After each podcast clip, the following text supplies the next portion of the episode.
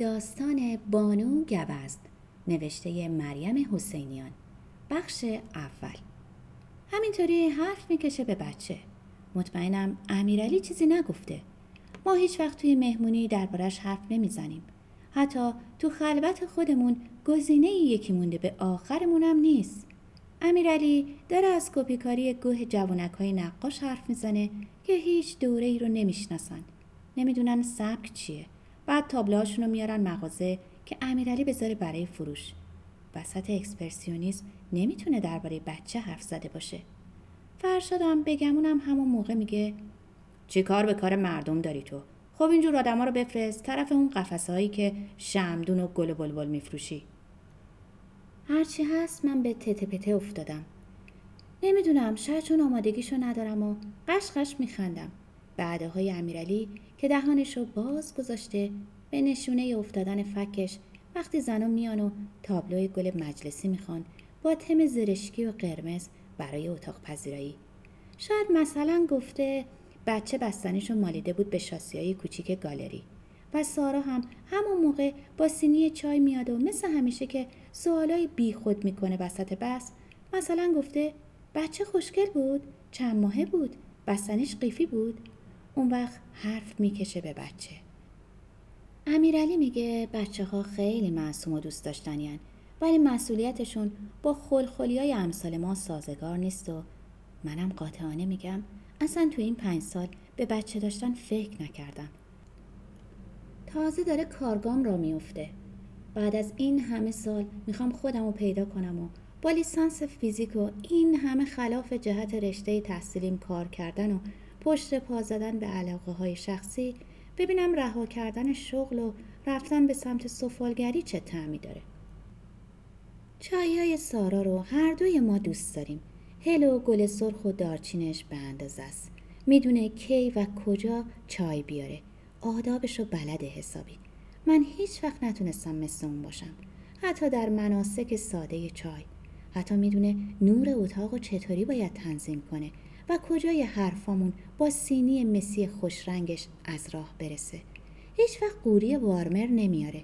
استکاناش اندازه‌ان و بلوری. ظرفای کوچیک و بامزه‌ای داره که توی اونا آب نباتای پسته و هل و لیمو عمانی میذاره. همشون کوچیک و قشنگ. حتی نباتاشو ریز ریز تیکه میکنه و با انباری کوچیک میذاره گوشه سینی. امیرعلی میگه سارا جان بذار اول این سینی رو زیارت کنم بعد استکانمو بردارم. چشمای سارا با همین چیزای کوچیک برقی میزنه که من دوست دارم. وقتی ازش تعریف میکنن تیکه ای از موی سیاهشو توی دهنش میبره. شیرینیاشم خودش میپزه. هر وقت میان خونه ما توی ظرف قشنگی برام کادو میاره. احتمالاً موقع اجرای مناسک چایه که همه از حرفامون و مسخره بازیامون پرت میشیم و شاید به خاطر همینه که بحث بچه میفته وسط میز و هر کدوم از یه طرف میکشیمش. فرشاد بچه دوست داره. خیلی عادی میگه بچه خیلی اتفاق خوبیه توی زندگی. همیشه فرشاد رو تحسین کردم که اینقدر شجاعانه بچه ها رو دوست داره.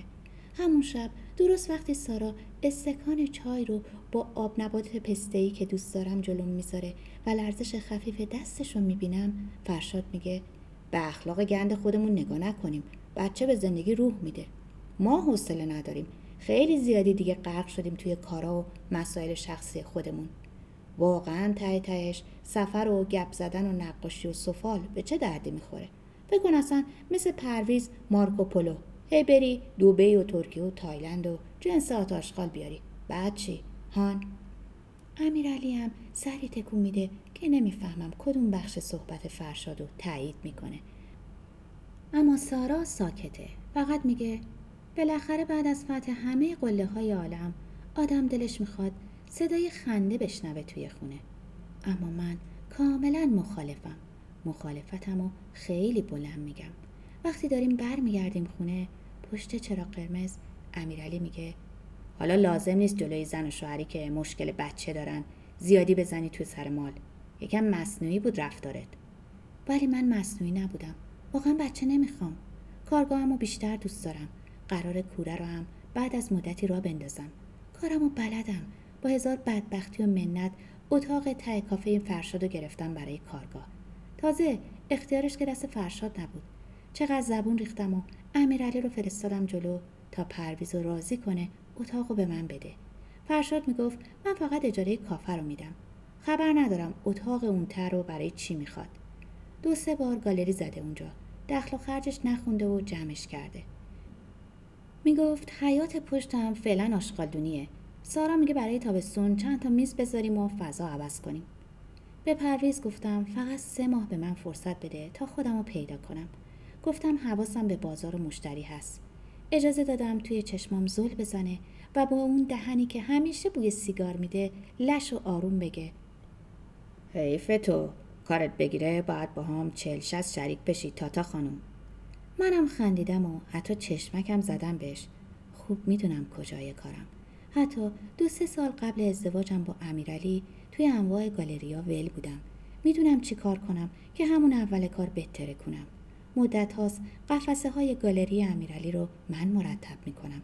حتی 5 شنبه ها هم به فرشاد و سارا کمک میکنم و میرم کمکشون پاستا درست میکنم و مشتریای امیرعلی رو راه میندازم. خوب فهمیدم چه زلینگ پلینگایی چشم دخترای نوجوان و دانشجوهای عاشق و برق میندازه. میخوام همینا رو با سفال تولید انبوه کنم. 5 سال چرخیدم توی دست و پای آنتیک فروشا. امیرعلی هم هیچ وقت نمیگه آره یا نه. نمیگه استعفا نده از شرکت. فقط میگه به نظرم باید یه کمی هنری تر به سفالگری فکر کنی. به نگاهت باید بیشتر عمق بدی. همه چیز مشتری و فروش نیست. اینجور وقتا سرمو ابلهانه تکون میدم. مادر خدا بیامرزم با همون چند کلاس سوادش میگفت هیچ وقت نذار مشتت پیش مردت باز بشه. هیچی نگو، فقط برو جلو. سال هاست رفتم جلو ولی هی زیر پام خالی میشه. امیرعلی میگه تو همیشه دلت میخواد زود به نتیجه برسی. کار هنری اینطور هم نیست که بشینی تلپ تلپ حجم بسازی و آبشون کنی و برات هورا بکشن. از این لحنش بدم میاد. احساس میکنم یه جور حسودی ته حلقشه که نمیتونه پنهانش کنه. همون اول رابطمونم بود. حتی وقتی وسط عروسی فرشاد و سارا موقعی که از پله ها افتادم و دستمو گرفت، همون موقع که وسط عروسی فکر کردم یه نفر صدام میزنه طاهره جان و نفهمیدم چی شد که پخش زمین شدم و اون کنارم نشست و خواستگاری کرد و من دویدم توی دستشویی و گریه کردم.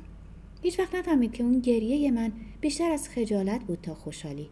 بدترین زمانی که میتونست یه مرد از من خواستگاری کنه همون وقتی بود که پهن شده بودم وسط جمعیت و گوشه پیرنم پاره و کف دستم پوستکن و ملتهب بود.